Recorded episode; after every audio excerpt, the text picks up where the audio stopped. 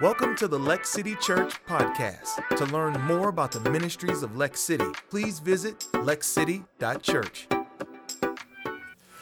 Well, welcome again to week number two. And as I thought about what stories to share with you, I decided I probably should use some of the stories that God says are epic stories. We find a list of these stories in the book of Hebrews, chapter 11 through 13. And if you get a chance this week to look through some of those, you're going to see a common denominator that runs through all of these stories is, is faith. Faith is what changes. Faith is really what takes an ordinary story and turns it into an epic story. Because faith is that thing, and if you look through all these stories, and the ones we're going to share again today, it comes down to this moment of decision, right? You heard it in the Peters as they shared their testimony. There was this moment. Are we going to go? Are we going to stay? Are we going to linger in our pain? Are we going to do the hard work to work through it and see what God has next? It was those moments of decisions. And in that moment of decision, whatever you decide, it makes a difference between your story simply being a footnote in human history or your story being epic.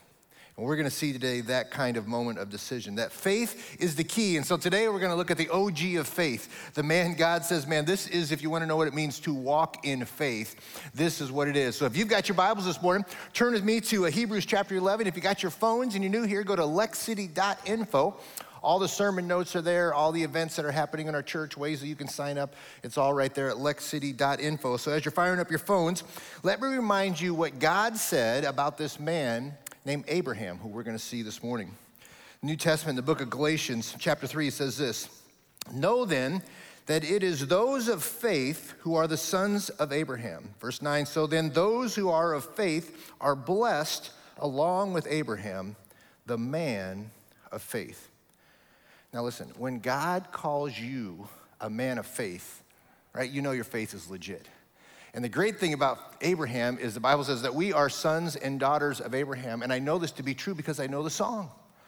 You may know it too. Father Abraham had many sons.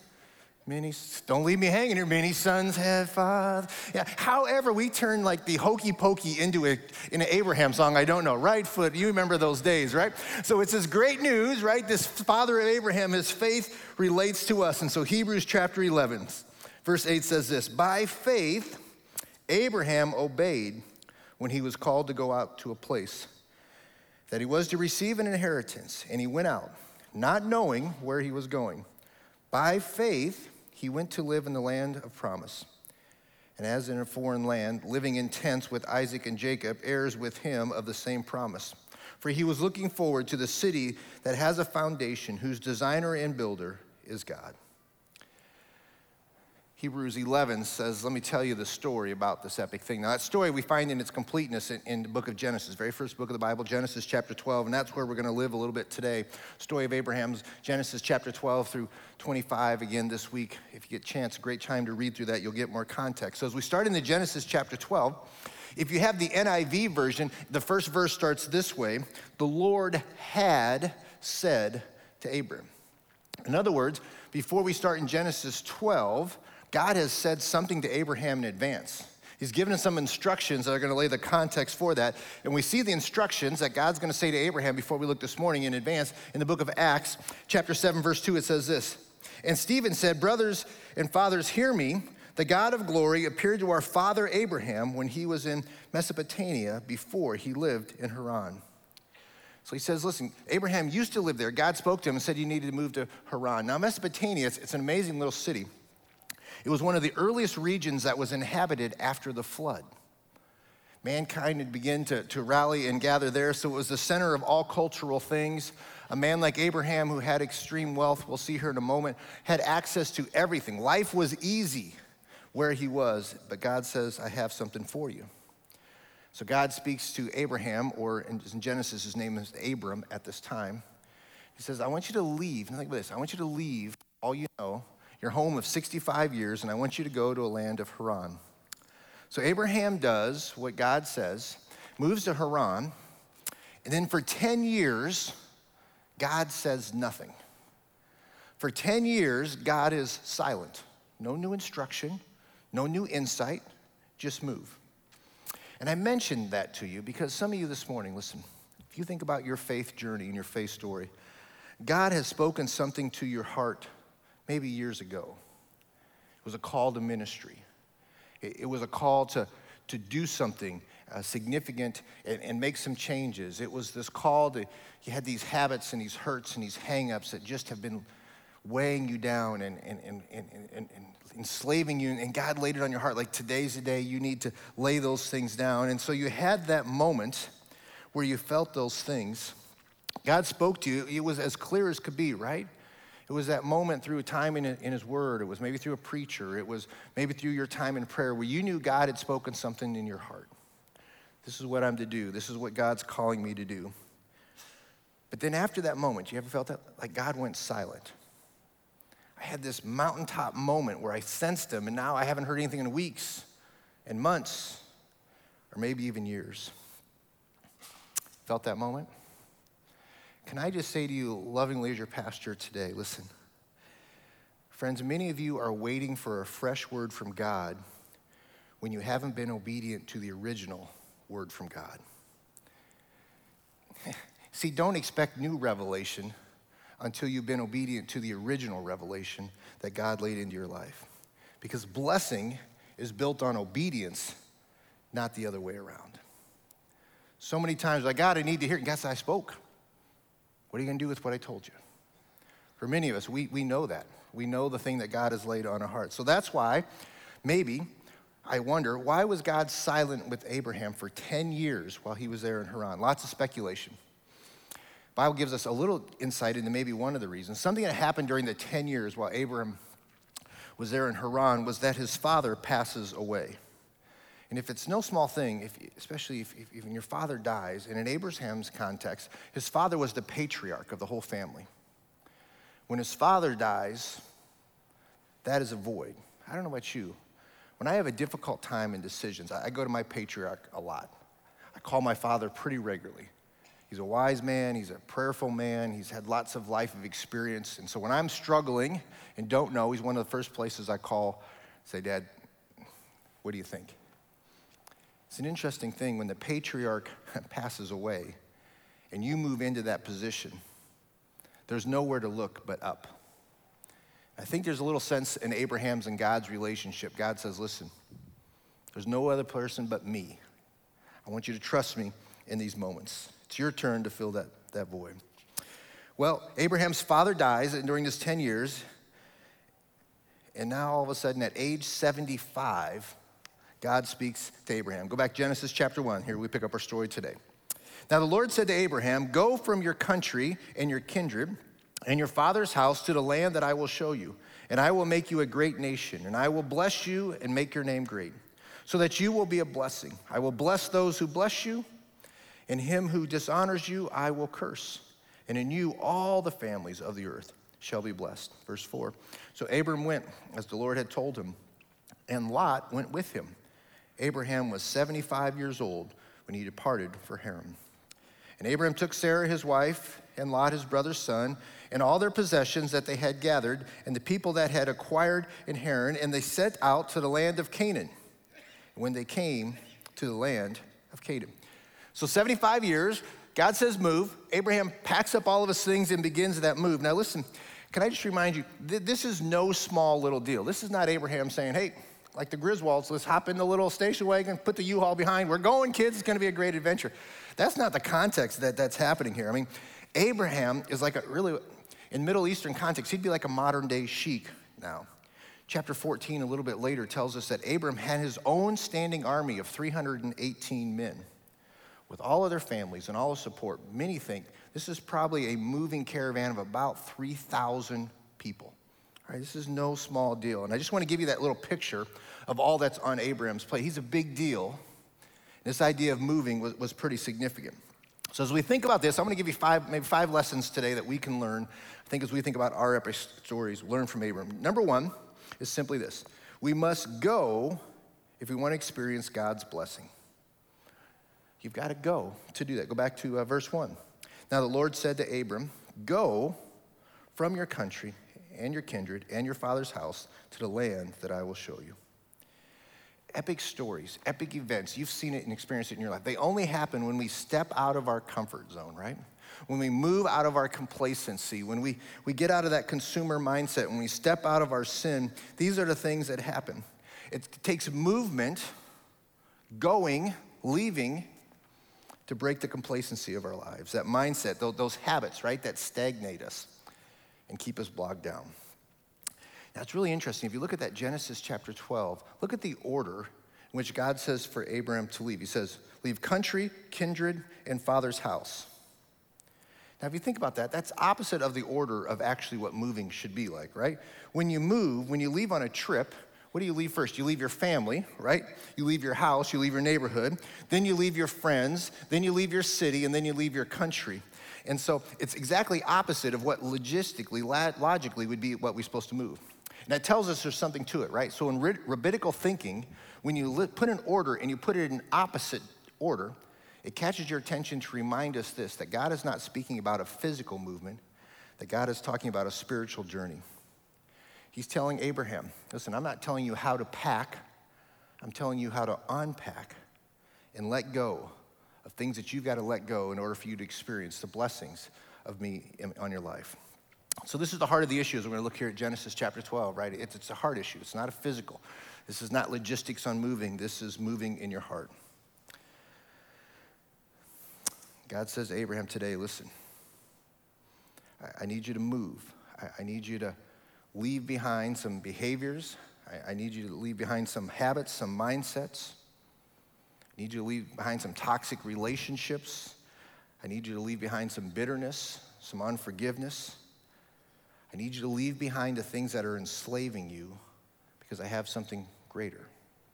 So he lists the order. Here's the number, the two thing lesson that we learn. Half obedience risks delay of God's blessing on your story.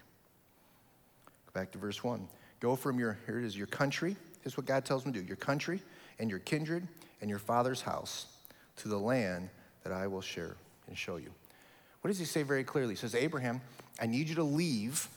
I need you to leave family. I need you to leave kindred. I need you to leave everything you know and to go to the place that I show you. We saw a little bit earlier who does Abraham bring with him into Haran? Brings his father.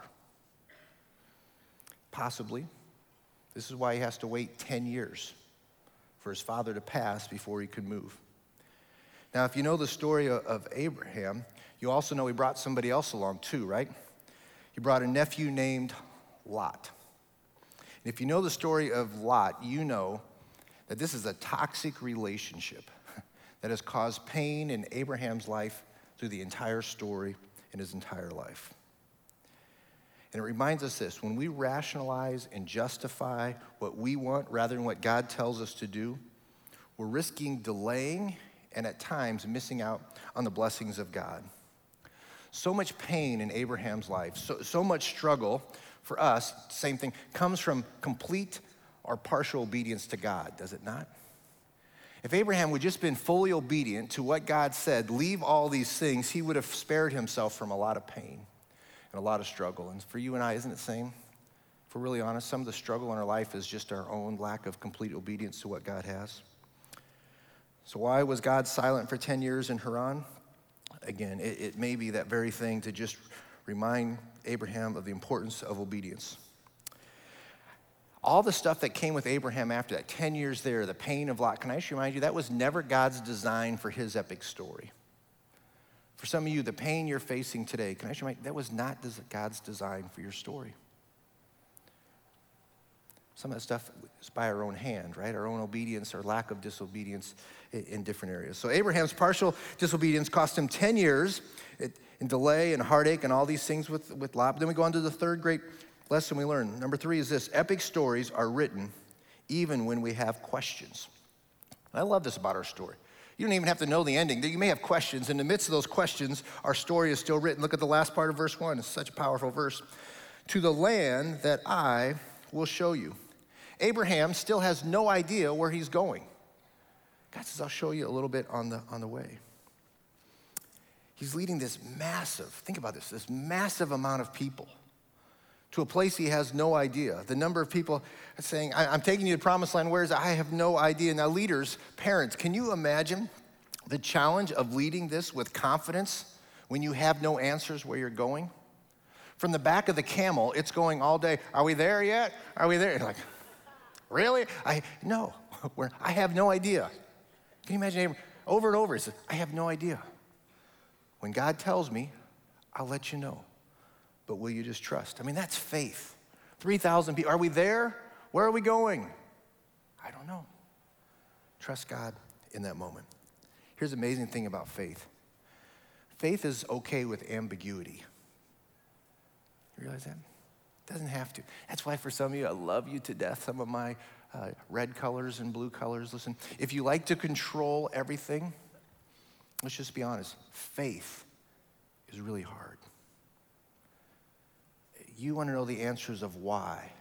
You want to know where. You want to know how this is going. I need to know every step, right? I've got to know the outcome. I just, yeah, then I'll let it go if I know all of these things.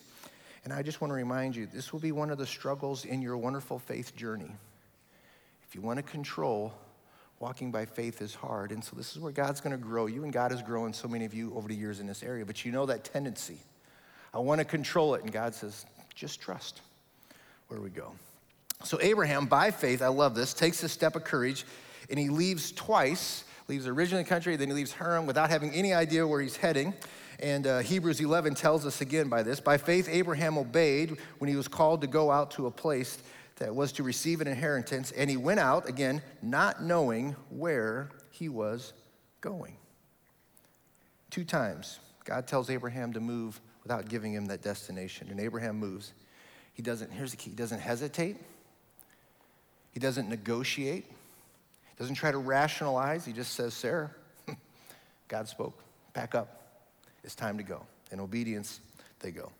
Brings us to the lesson four. The longer you wait to act on the voice of God in your life, the less likely you are to go. The longer you wait. You know, every Sunday, and we'll do it again this Sunday, a little extra time this morning, we, have got a prayer team that comes down front.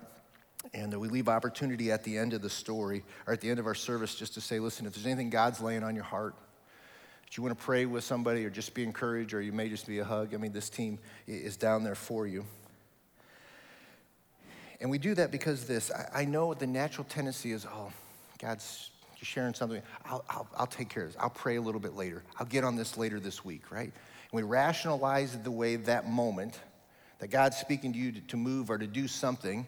And then all of a sudden we forget about it that week, and this week turns into the next month, and next month turns into years, and all of a sudden God's laying things in our heart, and we're never responding on those things. And so I'm just reminded again when we wait or delay, we're less likely to act on the things that God wants us to do. And I love that about Abraham. God says move. There's 3,000 people. There's a million reasons why not to move. The logistics are a nightmare. The hassle, the headache. Lord, am I going to move again and have everybody, where are we there? Yeah, we there. I don't want to deal with that, right? And obedience. God impressed it on his heart. He says, we're going. And off we go.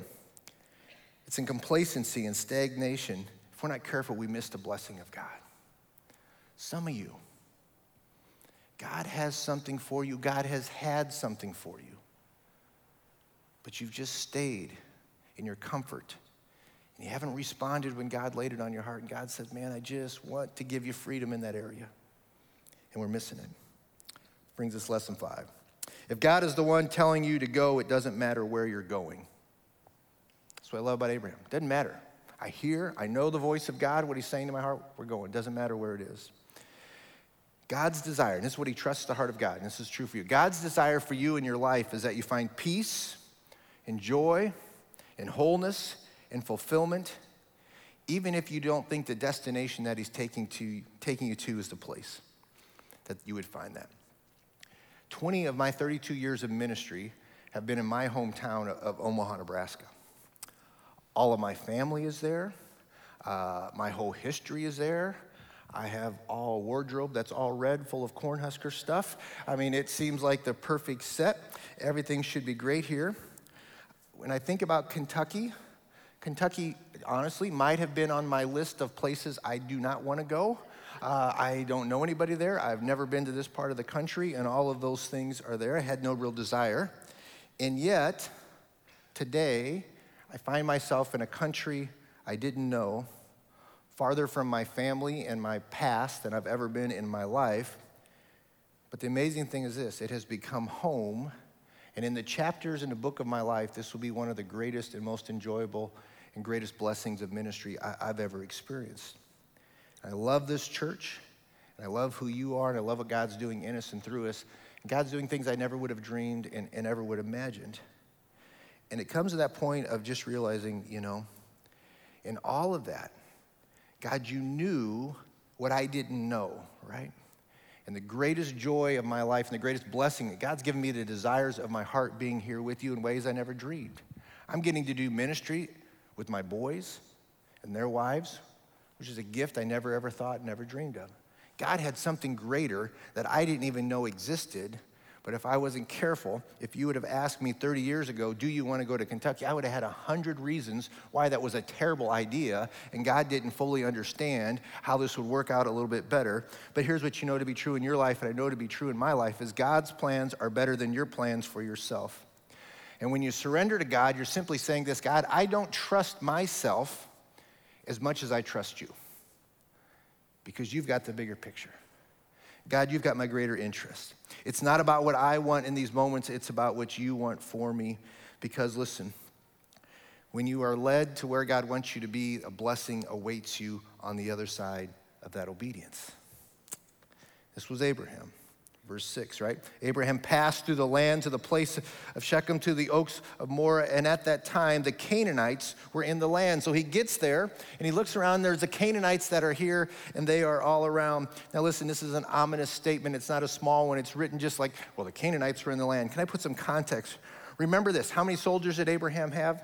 318, about 300 men that were there. He was coming into the land of Canaan. Fast forward 400 years. Joshua is about to take over the land of Canaan. So he comes with the Israel army, 600,000 men to overtake Canaan. And God says to Joshua, this is real encouraging. Uh, Joshua, I want to remind you in this moment uh, there are seven nations in the land of Canaan that are bigger than you and stronger than you and more powerful than you. That was 6,000 men with Joshua. Here's Abraham, 300 men sits in the land. And I say that to you to remind you that there are places in your life and places in my life, right? A human perspective. There's no way we can possess this land. The enemy, the struggle is too great. The spreadsheet says, listen, you are walking into failure and embarrassment and ultimately your death, and you're taking 3,000 people down with you. But have you ever noticed God really doesn't care a whole lot about the spreadsheet? God doesn't need a degree. God doesn't need a whole bunch of money in the bank account to do his will or whatever God has accomplished. So God says to Abraham, Abraham, I'm going to give you a little bit more of the story. I've given you just two goes and you've been obedient. So now let me give you the end game. Verse 7. Then the Lord appeared to Abraham and said, To your offspring I will give you this land. So he built there an altar to the Lord who had appeared to him. So here's the thing I'm going to give you this land, it's going to be for your descendants. And Abraham, when he hears and understands the truth of what God's saying, what does he do? He, he builds an, an altar. And I love this about who Abraham is that he builds this altar. Remember in the context, he still hasn't taken the land. His descendants are not living in, in peace at this moment. The Canaanites are still surrounding him. It's overwhelming, it's daunting. He's in the valley of the struggle. And wait, what does he do? He, he builds an altar. He builds this altar to worship. And in this moment, that tangible act, right, of building an altar gives evidence to his faith. And I don't know what Abraham prayed to the Lord at that moment. I'm sure it was something along the lines of, like, you know, God, I can't see how this is possible. But I'm going to trust your word. God, even before I can feel it, even before I can experience, I'm going to praise you for the promise that you've given to me in my descendants. So, in faith, in the midst of all this junk, I'm going to build an altar because I believe your, your word is true. And I love that in the story of Abraham because I don't know about you, it, it's so inspiring to me. I, I, think about for Tammy and I in our journey. Um, when we came to Lexington, I guess a little over five years ago, right? We surveyed the land and all that was around, and uh, there were moments and things that the, uh, it seemed a little overwhelming and a little bit challenging. There were not seven Canaanite armies that were there, But the path forward, can I just be honest, felt as daunting as if there were seven armies at different times. And in those moments, you had them when you've had those. When you look around, it's like, whew, you just take a deep breath, right? Just breathe. God, I'm to promise, I'm to trust your promises and what you've impressed upon my heart to do. So in my first, I think it was my first year, Helen, you may remember. I think it was our first year. We, we, I brought all the staff. I didn't really think I was crazy, like Arts and Crafts Day. And so we grabbed these bricks and we wrote these promises and we painted these promises uh, on the bricks. And then we laid them in that water reserve pond. I think it's just right out over there. We made this little altar there. Now I'm convinced the mowing crews the first three years thought we were doing animal sacrifices. I mean, they're gonna be like, I don't know what's happening at this church, but they're doing these kind of things. But we laid these things down there, and I laid them in that little uh, in that little ditch because when I walk into my uh, office door on the side, every day I, I have to walk by that. And it's just this great reminder, right? It's a great reminder to me. God, this is what I felt confident. What you spoke to me five years ago. I just need to be confident in that thing. And it's this great little daily reminder as we go. And there are some of those moments, can I say, I walk quicker? And there are some of those days I have to walk a little bit slower. And I was having one of those moments, right? Those moments of discouragement and, you know, all those little, if you're green, you know, we, we live in this world of discouragement a lot. And so I'm having these little moments, you know, and my wife, Tammy, she sends me a little text. And uh, she sends me this, uh, she shares this verse with me that we've shared together, and I've shared it with you throughout the years. It's been so helpful. In Isaiah chapter 43, verse 19, verse simply says this See that I'm doing a new thing. Now it springs up. Do you not perceive it? I love that. I'm making a way in the wilderness and a stream in the wasteland. It's that little part, right? God says, hey, pay attention. Do you not see? I'm doing a new thing. Not the old thing. I'm doing a new thing. And here's the great do you not perceive it? In other words, are you, are you not seeing it? Here's my challenge I, I see it how I want to see it. New thing means something to me. It should be done this way and this time and look this way, right? This is my thing. And God's saying, no, no, no. New thing, my thing, not your thing. Are you perceiving what I'm doing? So that little verse reminded me, inspired me again. So here just recently, I grabbed another brick painted up my next little brick, and I put it back and I laid it back on the altar here recently to be reminded of this that God is doing a new thing, that He's doing His thing in His timing here at Lex City. And here's the great part the great part is you, you're part of the new thing. You're part of the miracle of what God is doing in us and through us. You're part of the promise that I felt so confident God laid on my heart so many years ago for what God has for us. So when I reflect on Isaiah chapter 49, am I perceiving what God is doing? The great part is when I look at it through God's perspective rather than my impression, I see it. Where God's favor goes before, man, we are finding favor in our community in ways we never dreamed or never imagined. That's the favor of God going before. I can perceive it that we get together every week. Listen, you get a front row seat to what God's doing. We get to see men and women, boys and girls last week placing their faith in Christ, and we get to meet them and have conversations.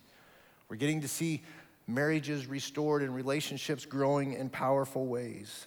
The beauty that we get to perceive is what God is doing in us and through us as a family, right? We're growing in grace and health and who God wants us to be. And you're a part of that. And here's the great part in my life, you're a part of my epic story. You're part of this chapter, and I'm so grateful. God says, man, just see it. Be, see it, notice it. That's my story, but let me ask you, how about your story?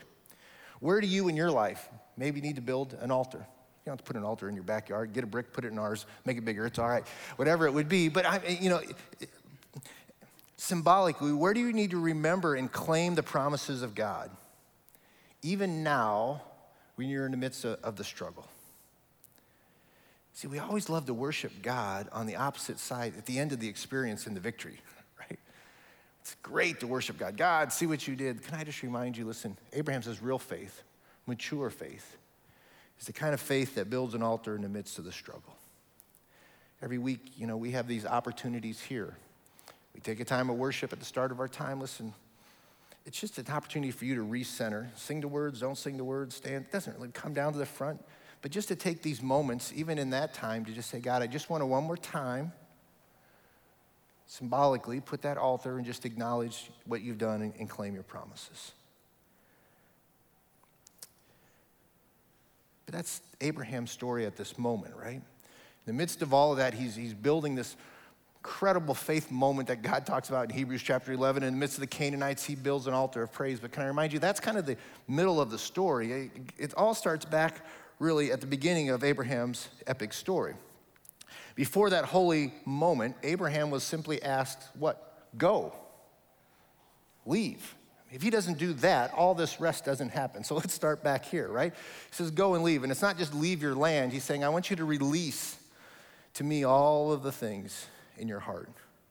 Because God's got to release something in your heart before he can move your feet. So it says to Abraham, This is that moment. It, it reminds me of, of the, the monkey trap, and you may be familiar with that. Uh, it's this I'll tell you the story. So I asked Scott Tomlin, our facility guy, I said, Scott, I said, can you, uh, can you get me a coconut? Because he's got all these drills. And I said, I need a coconut. I need you to drill a hole. And so Scott sends me this picture. Now, we both laughed. He sends me this picture. All I'm going to say to you is, is we have gotten soft as a country. He sends me this. He said, I said, what's this? He says it's a coconut. He got it at this fancy store. It has like a hairnet thing around it it, has been shaven off, it's all smooth. I said, this is, we're just soft. Like, this is not a coconut. To my younger generation, this is a coconut. Like, it's hard, it's scratchy, it's hairy. no comments from my wife there. You know, it's this awkward looking thing. I mean, this is what a coconut is. And now we say, hey, I don't want you to have to deal with all the challenges of a coconut. We're gonna pre and put it in like a hairnet. I mean, this is like, this is like the kid whose mom took all the crust off the PBJ sandwiches. You know what I'm saying? like it's the crust, it's the challenge of getting through the crust that makes that juicy center so amazing. So, anyways, I digress, but this is not a coconut. This is the only, I had to go to, I don't know how many stores we went to, but we found a coconut that was finally here. Now, listen, let me tell you quick how the, uh, the coconut, the monkey story, you may be familiar with this or not. But in southern India is where this began. And so, in order to catch a monkey, you, you grab a coconut and you drill a little hole into it. And you make that hole just small enough that they can squeeze their hand through. And in the middle of that coconut, you can put a variety of different things. In India, it's a lot of times sweet rice, or you can put fruit, or you can put something shiny. And you can imagine what happens. The monkey sees this, drawing to it, squeezes his hand in there to reach it. And the moment he grabs that thing that he wants, makes a fist with it. And the challenge is his fist now is too big to come back out of the hole. And The monkey's stuck. It's a monkey trap. The thing that he so desired has now enslaved him to that very moment. And so the monkey is left with really this moment uh, of decision, right? Am I going to let go of the thing that I so desire to experience the freedom that awaits me? Or am I going to hang on to this thing that has entrapped me that ultimately will enslave me? As I think about where that goes, the illustration and the application for you and I is pretty obvious as we go. It's, it's really this what, what are you hanging on to that's keeping you in Haran longer than you were intended to stay? What is that thing that you are gripping so tightly that's costing you, that's enslaving you, that's preventing you from experiencing all that God has for you in your own promised land, but you just can't let go of it because it's got a grip on your heart, it's got a grip on your identity, it's got a grip on your life. What do you need to let go of today? As I thought about this, as I thought about us heading into this New Year's, See, many of us, we, we've given a lot of things to God, right? God, I trust you with this, I trust you with that, but there's this one, this is my little, this is my little thing. This is the thing I'm going to keep for myself. This is what I'm going to hang on to, even though I, I, I know it's not the best. But these are the things, these are the habits, these are the addictions that when the stresses of life, I default back to here, right? This is that secret thing I tell nobody, but I just keep to myself and I'm hanging on to it. And I know you're telling me to let it go so I can experience freedom from this, but I think I just want it more than it's comfortable. I'm, I'm familiar with it. And we hang on to this over and over. Now, here's what's so interesting. When I gave you that example, and I said that shiny thing that attracts you and draws many of you, you know exactly what it was. The Holy Spirit's placed that on your heart before. He's placing it on your heart today. He's saying, Yeah, that's that thing. And so we wrestle with it. And the challenge is it's just eating away. About as we come out of the season that we've been on, right? So many, the, the thing that we're hanging on to, let's just be honest, it's been hurts, it's been disappointments. That unforgiveness is, is stealing our peace and it's stealing our joy. Month of October here, we're to do five weeks dealing with this issue.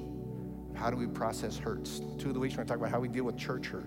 How do we deal with hurt from our past? How do we do these things, right? Because here's what I know that's just so true. It's stealing this and we know it, but we're gripping it so tight and we just are struggling to let it go.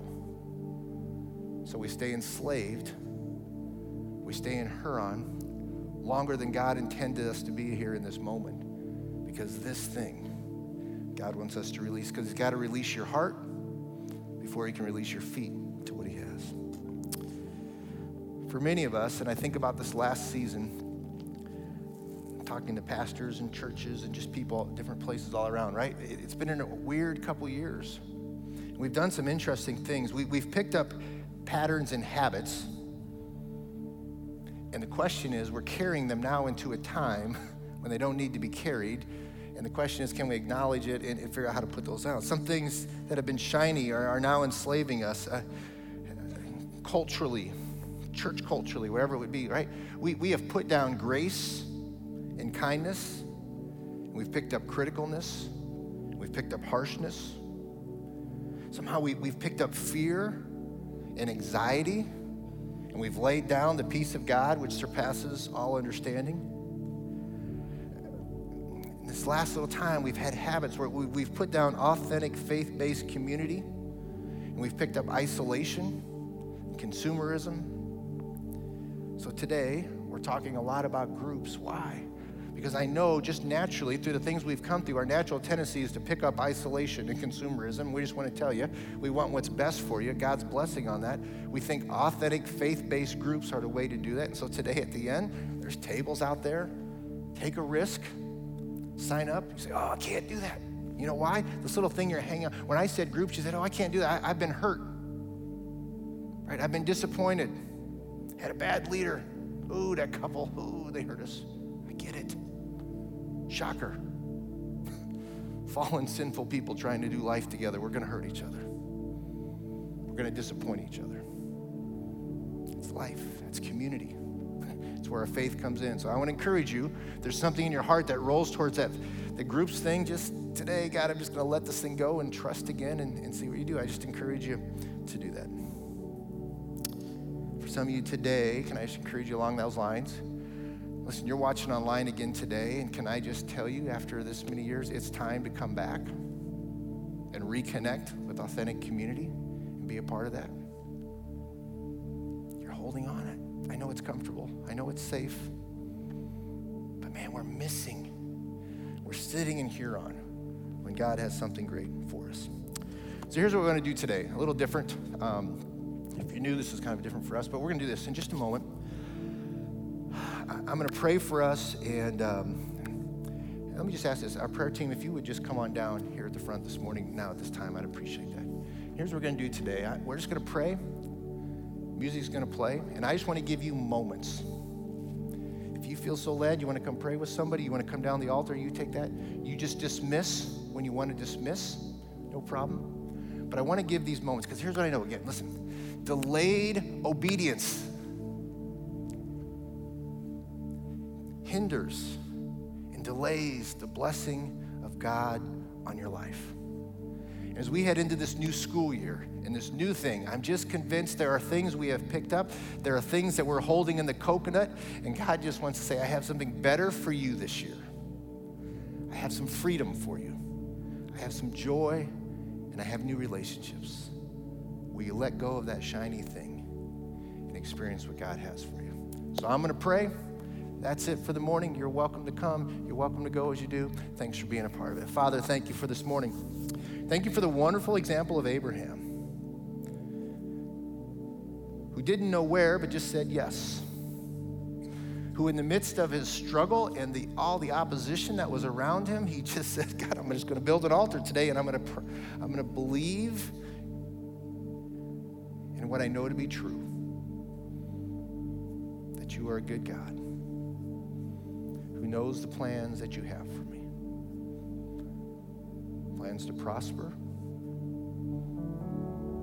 plans to give freedom, plans to allow for forgiveness and grace. So, Lord, today, in just these moments as we close, may we just respond to whatever you lay in our heart, and we'll give you these moments. In your name we pray.